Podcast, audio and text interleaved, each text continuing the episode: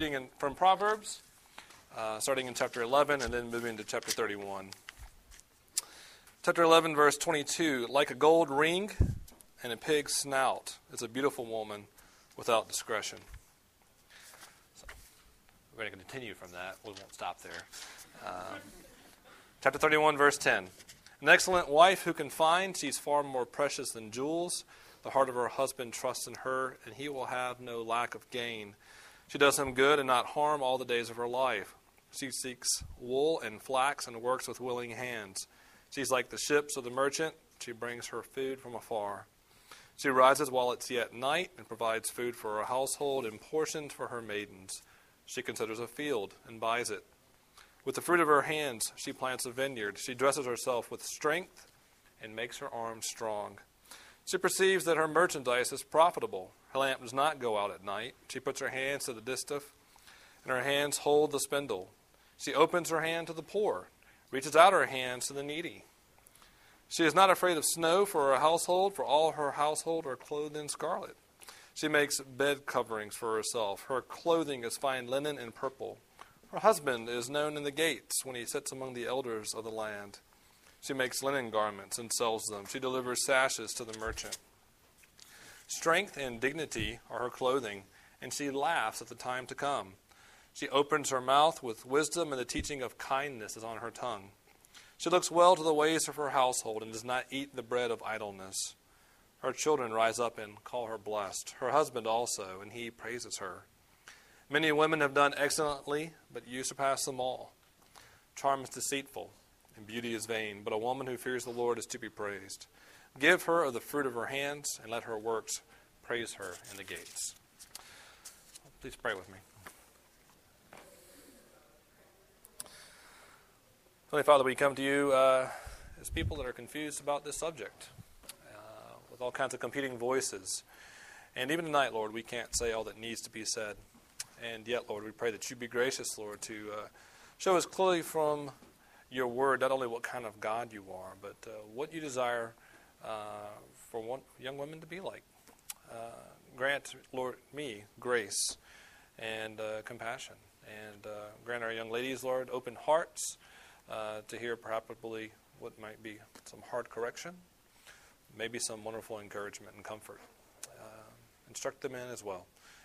And Lord, challenge us with uh, the ways you call us and encourage us as well. We pray these things in your name. Amen. So uh, it was the, I'm thinking it was probably the first day of class my sophomore year, if I remember correctly. If it wasn't the first day, it was the second day. I had just changed majors. I declared my major the last day of my freshman year. And over the summer, I changed my mind. And uh, first day of my second year, I changed my major. And so I found myself in a new major, and in particular, the introductory class of this new major, which was social work for me. And uh, social work at most universities is a predominantly um, feminine attended major. That's not a sexist generalization, it's a reality. I graduated with 13 women, uh, I was the only male. And uh, that first day, uh, as we went around the class, the, the question was posed simply, Why are you in social work? And this was a large class. And uh, there were all kinds of answers ranging from, uh, uh, well, the realistic, like I want to work there and help these people, to the idealistic, I want to solve world hunger, uh, or something like that. And then just people like me that were just plain confused. I don't really know why, but I hope to do something with this to help some people sometime, maybe. Uh, and that was all. I mean, social workers by nature are pretty generous and helpful, and they were gracious. Until one young lady uh, spoke up. It was her turn. And when they asked, you know, what do you want to do with your degree? She said, really, what I really want to do is get married and have babies and be a mom. Now, I, uh, I grew up with three younger sisters, and I'm used to some pretty tense verbal battles, but I was not prepared for this. Um, and that's when I learned a very valuable lesson that uh, not only does our society have very strong opinions about what women should be like, women have very strong opinions about what women should be like. And uh, I didn't know a whole lot. I learned a lot more over the next couple of years uh, about what our culture expects of women and what women, women expect of women. I was wise enough at the time to keep my mouth shut and my head down in a self protective manner. Um, Ladies, this is a hard subject for lots of reasons. And, and one simple reason is there's a plurality, a cacophony of voices telling you what you should be. Some of them are traditional cultural values or religious values. Uh, some of them are modern or postmodern values. You can do and be whatever you want. Some of them are, are peer values, uh, your sorority sisters or your fellow classmates who've trained hard and they expect you to toe the line and to settle for nothing less than all this world offers in success. Uh, somewhere in there, there are probably your own expectations uh, if you're able to actually find them, since you're probably swimming in everyone else's expectations. And uh, you may have familial expectations, and then there are biblical expectations, uh, if you if you care to hear what they are. And so it's hard. Sometimes it's just chaos trying to figure out what all these things mean and how they fit together, uh, especially sometimes because they're conflicting. And uh, because that's the case, what I'm going to try to do, ladies, today is uh, make the argument that due to this overwhelming cacophony of voices, this plurality of voices telling you what you must do or be to be a woman, I'm going to argue you must make it your top priority to get a heart of wisdom. That you must seek wisdom. Uh, given all these expectations, ladies, that are put on you, um, all these competing voices and expectations for what you're supposed to be, what often ends up happening is you try to tether these things together, you try to hold the strings together, and you end up being disjointed, uh, disintegrated, uh, an angry, sometimes bitter mixture of confusion and paradox. Uh, because you feel like you have to be everything. And uh, I'm not saying you can't be everything.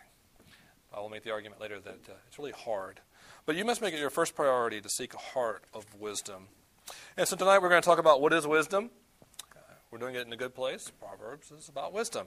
And then, secondly, I'll ask uh, why. Why wisdom? Why should we seek wisdom? So, the first question is what is wisdom? Wow, got it all up there. That's impressive. Um, and we'll start in verse 30. Charm is deceitful, beauty is vain, but a woman who fears the Lord is to be praised. Uh, wisdom begins here at the end of verse 30 with the fear of the Lord. And uh, that might be a strange place to begin because it's literally the end of the book, but it ends where it begins. In Proverbs chapter 1, verse 7, we read, The fear of the Lord is the beginning of knowledge. Uh, wisdom begins with the fear of the Lord. And uh, the word fear here is not something that's just applied to you, women, uh, as though you're supposed to live in abject fear and terror. Uh, instead, uh, what's hinted at here, it's implied here, is a reverential relationship with the living God. Uh, it's a respectful uh, relationship with God as He's revealed Himself. And it sort of manifested, its functional operating system, if you will, is dependence and trust. And we see this in chapter 3. I know you don't have it, I can't do it. But um, in chapter 3, we read, Trust in the Lord with all your heart don't lean on your own understanding. And in verse 7, be not wise in your own eyes. So, what is wisdom? Well, the heart of wisdom is a relationship with, Lord, with the Lord that is marked by deep dependence and trust. The heart of wisdom, the, the very root of wisdom, uh, is a relationship with the Lord that's marked by a uh, functional reliance on the living God. Uh, it's marked also by a healthy distrust of yourself. We don't like that message. Um, but we, we know ourselves enough to know that we're not altogether trustworthy. And we turn to God who's revealed himself as good, and we trust in him. That is the crux, the heart, the beginning of wisdom. And that heart of wisdom produces in those who pursue it, who latch onto it, a wise heart. So the, the, the, very nature of wisdom, if you grab onto it, it, it makes you wise. It becomes a reality in your life. And we see this in verse 26. Verse 26, we read, that's the wrong chapter, rock badgers. Uh, verse 26, um, she opens her mouth with wisdom. The teaching of kindness is on her tongue. Uh, those people, those women that pursue wisdom, that trust in the Lord, uh, become marked by wisdom, so much so that when they open their mouth, wisdom comes out. It's uh, so deeply ingrained in who they are, so, so deeply uh, fills their heart that it uh, flows out of them, if you will. From the heart, the mouth speaks. And it's characterized in verse 26, by kindness. The teaching of kindness is on her tongue. That's a very interesting word, that word kind. I'm from the South, where everyone's nice. And if you're not nice, you're probably a criminal. Um, that's probably true, actually. So everyone's pretty nice there. I, but I learned really on that there's a difference between nice and kind. And, and the, this serves us right here, too. This word kind is not just a genuinely nice, bubbly person. Uh, this word kind here is far more than that. In fact, it's a, it's a word, and an adjective often used to describe God. It's the Hebrew word hesed. And it means loving kindness, loyalty, mercy. It's this rich, deep word. And earlier in Proverbs, God tells those that want to be wise bind loving kindness around your neck. Uh, remember what God is like. And those that pursue wisdom are marked by it. And they're marked by this kind of love. Uh, ladies, if you pursue a heart of wisdom, you will speak wisdom. And you will speak kindness and love and mercy. You'll be marked by godly character. You'll find this uh, godly character, this kindness, wisdom, working itself out in your life, in the way you speak and in the way you work. The heart of wisdom produces a wise heart and willing hands. You see it in verse 13. In verse 13, she seeks wool and flax and works with willing hands. She doesn't work begrudgingly, she works gladly. This is important because we're going to go on and see all that this woman does, and it's completely overwhelming unless you see and understand. She does it willingly, she does it skillfully, and she does it wisely. The wisdom in her heart produces such character and volition to work. She does this gladly and skillfully. And uh, it produces not only prodigious hands that uh, do all this wonderful stuff that we'll look at, it produces hands that are quick to help verses 19 and 20. She puts her hand to the distaff, she puts her hand to the spindle. We got it, she works. Uh, verse 20, she opens her hands to the poor, she reaches out her hands to the needy. Uh, this is not just a handout from some rich uh, benefactor who throws a can of soup on the door for the Boy Scouts. Um, instead, she marks, she, she represents God's own mercy to the poor. She doesn't just offer a handout, she offers her hand. She is willing to give of herself, her time, and resources to those in need. Uh, we'll read about this lady. She's remarkable, she's economical, um, she's probably wealthy, and yet she willingly gives of her time and resources for the good of the poor. She is like God.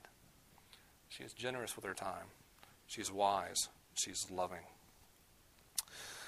Uh, quick question for you unless you shop at a different grocery store than mine, what are the magazines most often lining the aisles at checkout?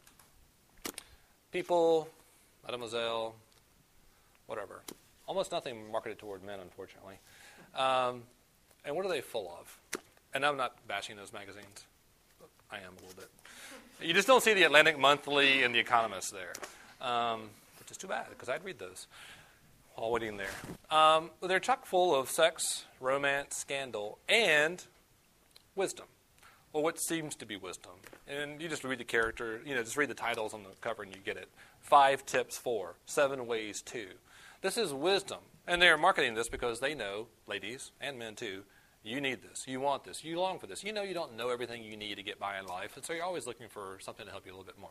Five ways to do this? That sounds great. Five ways to make the man of my love fall deeply in number. Okay, that sounds great. And so we're all longing for wisdom, know how, skill, but we're, we're gaining it piecemeal. A little bit here, a little bit there, sort of the chicken soup for the soul approach. I'll take a, throw it all in the blender, mix it up, and hope I turn out pretty wise.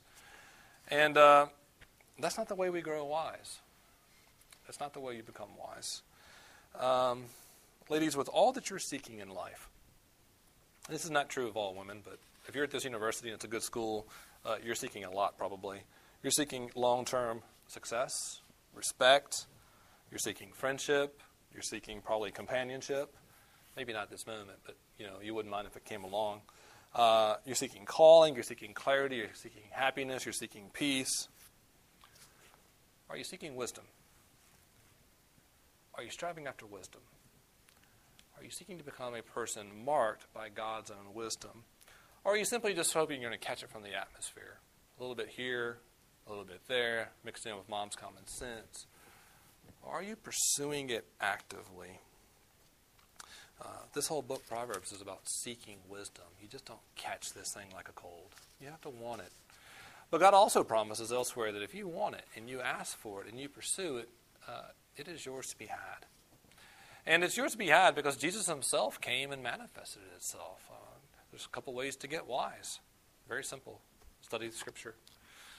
Uh, pursue Jesus, the embodiment of wisdom. Get to know him. And uh, thirdly, pursue other godly women. Uh, get to know them. Uh, you're not going to piece this, you're not going to conquer wisdom like you would a, an undergraduate curriculum, graduating from 101 to 202 to 303. Instead, as you study it, as you study the person of God and the person of Jesus, you find yourself becoming more and more like Him. Your heart, your character becoming more and more like His own. So we're going to turn now from discussing what wisdom is to why you should seek it. So, to summarize, uh, wisdom is the art of skillful living, godly living. Its heart is fearing God. It's based on a vital relationship. It transforms you from the inside out. It makes you a different kind of person, like God, productive, prodigious, merciful, loving. Um, but why wisdom? Some other reasons. And uh, warning here, ladies, some of you might just. Uh, one girl's not here, so I know she won't attack me later. Um, I'm going to use the protect word here. And I don't mean when I say protect that uh, you need to be sheltered because you're some poor, frail, weak creature that can't fend for yourself or can't make decisions on your own. Uh, I'm not insinuating your weakness. Uh, but I am going to use the word protect because I think it's exactly what you need. And I'm not saying guys don't need to be protected too. We're idiots. We need all kinds of protection. Um, you need to be protected from your overwhelming expectations. Uh, ladies, you need to be protected from overwhelming expectations. This, this parable, this uh, proverb, this whole chapter is about an excellent wife or an excellent woman. And it's really easy uh, for some of you who have been excellent all your lives at everything you've done, uh, to look at this list and be completely overwhelmed. Uh, some of you may look at the list and say, I can do that. Maybe you can. A lot of you may look at this list and say, I can't even begin to imagine what that would be like. So, just to march through it, uh, in verse 14, uh, like the ships of the merchant, she brings her food from afar. She's entrepreneurial. Verse 15, a tireless worker and administrator of many. Verse 16, she buys a field, she plants a vineyard, she's entrepreneurial, she's resourceful, she's got business initiative. Verse 17, she dresses herself with strength. She's strong. I mean, she's strong, she's strong. She's really strong. I mean, it says it twice. Um, verses 18 and 19. She perceives her merchandise is profitable. Okay, I've done this and it's profitable. So what does she do? She goes back to work. And in verse 18, she uh, works at night and she takes up another business in verse 19. Um, verses 21 and 22, she provides security and luxury for her family. Verse 25, she is marked by strength and dignity. She is fearless. She laughs at the time to come. And there's other things here I could pick up and say. She's a remarkable lady. It's wonderful. And uh, I'm going to do two things here, ladies. Uh, should you strive to be like this woman? Absolutely. And at the same time, if you go about it the wrong way, this will crush you. Uh, you've been told all your life long you can do everything or anything, and you can't really do any everything or anything, but pretty close, closer than ever before in human history. Uh, but just your cultural context is something like this: that you should be able to balance a successful career of advancement, a handsome but somewhat clueless husband. A this is the way our culture presents the male-female relationship if you're the super competent alpha female, you married a very handsome buffoon. Um, a growing family, friendships, your household, and all the time, all the time you're doing that, you should look great. All the time. That's our cultural context and its expectation for you, if you've noticed. That's what the world expects you to be like. That is overwhelming. Now, I, I know a few folks that can pull that off without severe mental illness or medication. Um, Last year I talked about this thing called the death race. Some of y'all may remember that. Uh, one competitor uh, named Stephanie Bishop, she's a successful Wall Street executive. She finished sixth. 90% of these uh, participants, they're all like former Army, Ironman, triathletes. 90% don't finish the race. She finished sixth, and she was angry she didn't win. And she intends to come back and win next year. And by the way, she's beautiful. So, um, you know, there are Stephanie Bishops in the world, but there are few. And, uh, and on the website uh, for the death race, it's a friendly little reminder. This kind of race will kill you. I mean, if you try to do everything, uh, there are exceptional individuals, but if you try to do everything, and you think doing everything is the norm, if being everything is the norm, it will kill you. And ladies, some of you are literally uh, killing yourselves. Um, you're wearing yourself thin. You're trying to do everything. You're trying to be everything for everyone. You're trying to hold the pieces together. And deep down inside, you feel like it's coming apart. And sometimes you don't even wonder, you don't even really know who you are because you're trying to be everything for everyone. Well, it wisdom protects us from overwhelming expectations because it reminds us that this whole thing, this woman, becomes all these things because she made the fear of the Lord her first priority. Out of the overflow of wisdom in her heart and her relationship with the Lord, she became these things. She grew into these things. And ladies, if you feel like, you know, this is what you're called to be, fine.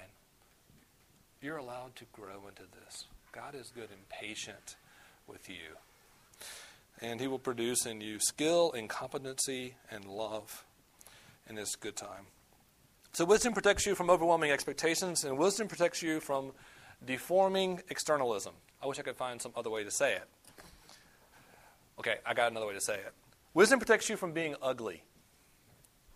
And I don't mean as our world prizes ugliness, but as this text says it in verse 30 charm is deceitful, beauty is vain. Ladies, it doesn't last forever. And um, we, I almost said we because it's sort of true of guys too. I'll say we. I identify with you, ladies. Um, um, there's two ways in which we're really striving uh, to hold together this perfect external picture. Uh, one is uh, the perfect woman resume. We're, we're forming the successful, excellent woman as a sum total of all these different parts and callings that we're called to be. And we think if we do all these things and just stuff it together, it'll stick. Or deep down, we may not be the mature person that has it all together like it seems like we are, it's going to fall apart. This is the uh, bionic woman version. Uh, are you really what you are? Or are you something else? You're just trying to hold all these things together. You're adorning yourself with accomplishments. Uh, but are you really a mature woman? Are you really beautiful on the inside? And, um, you know, that, that harsh verse right at the beginning in 1122, that a beautiful woman without wisdom or, uh, is like a like a ring, gold ring in a pig's snout is a beautiful woman without discretion. Um, it's a harsh, harsh phrase, harsher than we would say. Uh, but what it's saying is, it shouldn't be this way. It's, it's, it's, a, it's a gross, monstrous miscarriage that someone blessed with beauty would not also be beautiful on the inside. And uh, it's not only because it's, it's not because it's bad to be beautiful on the outside. Um, it's that God desires everyone uh, to be beautiful on the inside. And uh, our tendency in our culture is uh, to use and exploit external beauty. And what's different in the last, well, it's been this case for a long time. It's even more case now that uh, women, you've learned how to exploit your beauty for your own benefit as well. Um, the belief that your external appearance or beautiful or beauty is the most important determining factor of womanhood the deep rooted belief in your heart and in our culture that your external beauty is the most important facet of your womanhood uh, will kill you. It will paralyze you. It does not stick forever. It's a wonderful gift. It doesn't last forever. Um, groundbreaking work written in the early 1990s by Naomi Wolf, um, a feminist, called The Beauty Myth. Women, I suggest you all read it. She rewrote parts of it in 2002. She writes in the first couple pages of that book the more legal and material hindrances that women have broken through. She's writing in the 80s and early 90s. The more strictly and heavily and cruelly images of female beauty have come to weigh upon us. At the same time, we're achieving more and more freedom and prestige and power and access. we're having heavier and heavier and more unrealistic expectations of beauty placed upon us. During the past few decades, women have breached the power structure. Meanwhile, eating disorders have rose exponentially. Cosmetic surgery has become the fastest growing specialty. Pornography became the main media category ahead of legitimate films and records combined. And recently, 33,000 women told researchers they'd rather lose 10 pounds than achieve any other goal. More women have more money and power and scope and legal recognition than they've ever had before. But in terms of how we actually feel about ourselves, we may actually be worse off than our grandmothers. Um, maybe you don't feel that way. But some of you do. The whole world is laid out before you. You can do almost anything. Yet our culture has placed on you this impossible standard of external beauty. Uh, and if you buy into that myth that it's the most important thing, uh, you will use it and exploit it for your own advantage, and you will be used and exploited for it as well. Again, if you're beautiful, thank God. But strive for a heart of wisdom and an internal beauty that matches it. And some of you, frankly, are killing yourselves trying to achieve this impossible standard. You're not eating enough. You know you're not eating enough. Maybe you haven't been eating enough since you were 12. Uh, you need to talk to someone. Um, you've let, frankly, a pornographic culture dictate to you what beauty is. A culture that uses women. You've allowed that culture to dictate to you what beauty is. And, and you should not uh, stand for it. You should not. Uh, listen to your mommy and your daddy who tell you that you're beautiful. Uh, find a guy uh, who will tell you that you're beautiful. Uh, not because he wants to, to get in your pants, because he really means it. Because he thinks that you're a beautiful person. Um, and we see, lastly, that wisdom, uh, which protects us from overwhelming expectations and deforming externalism, it produces in us an, a surpassing beauty. This is just sort of a summary of all I've been saying the whole time. In verses 10 and 11, we read that this uh, woman is excellent. She is of surpassing worth or value, far more precious than jewels. And you may be thinking, oh, this chauvinistic text. It's just treating women like some other object. Uh, what else can you compare it to? I mean, he's taking the most valuable thing you can imagine and saying, she's more valuable than anything I can imagine.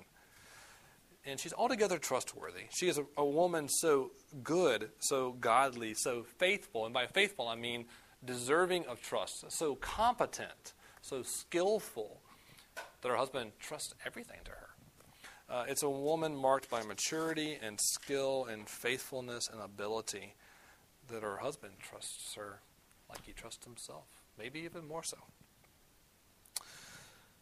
It's uh, she's a remarkable woman, and um, we find in the end that this woman of surpassing beauty is praised as that in verse twenty nine. Uh, verse 28, her children rise up and call her blessed. In verse 31, uh, the fruit of her hands, her works praise her. In other words, the world, the culture that benefits from her works, that see it, they rise up and say, She is a remarkable person. But also her husband says in verse 29, uh, This, okay, I'm not a woman. But I can only imagine what it would be like to hear this from your husband or someone that loves you. Many women have done excellently. You surpass them all. You are of all women uh, the greatest, the most beautiful, the most excellent. And he means it. He means it. Uh, ladies, um, I don't have any wonderful pithy story like I did last week. I don't. Um, I, I, have sort of a broken heart for you. Um, um I don't know why. I, I think I, I'm sympathetic and no doubt I'm part of the uh, male, long male dominated culture that's put these unfair expectations on you. Perhaps it's male guilt. I don't know. Uh, but I long for you to experience the freedom that this kind of wisdom will produce in your life. Uh, set free from the tyranny of these expectations, you are free to pursue wisdom that will actually produce in you this kind of excellence and surpassing beauty.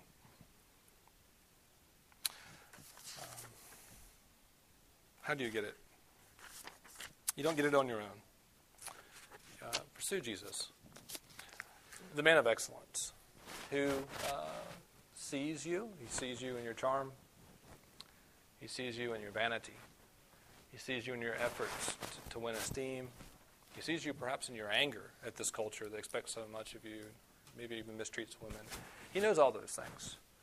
Uh, he experienced some of those things himself. He knows what injustice is like. He knows everything about you. He, he knows perhaps your tendency to use your beauty uh, wrongly for your advantage. Uh, he knows the longing of your heart uh, to be a better person, to be a person well loved and esteemed. And he who knows you perfectly well uh, pursues you, lays down his life for you, uh, that you might become this kind of wonderful, beautiful person uh, for his glory and for the good of others. Let's pray together.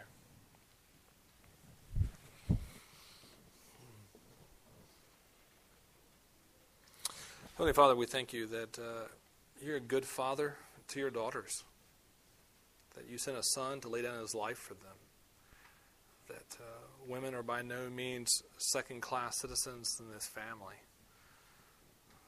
but well loved, uh, just as broken as every man, broken a little differently. And uh, you, Jesus, uh, you love your sisters well. You laid down your life for them. Uh, be gracious, Lord uh, to work a great work of healing in their hearts. Lord, help them to pursue wisdom. Help us as brothers to encourage them, to support them, uh, to love them well. Help them as sisters to love one another well, to encourage one another, to share what's on their hearts. Help them to be free, Lord, from the tyranny of a thousand different expectations being placed upon them. Uh, help them to strive for excellence. Help them to feel free to do so but to make part wisdom a real vital, trusting relationship with you, the living God, their top priority. I pray these things in your name, Lord Jesus. Amen.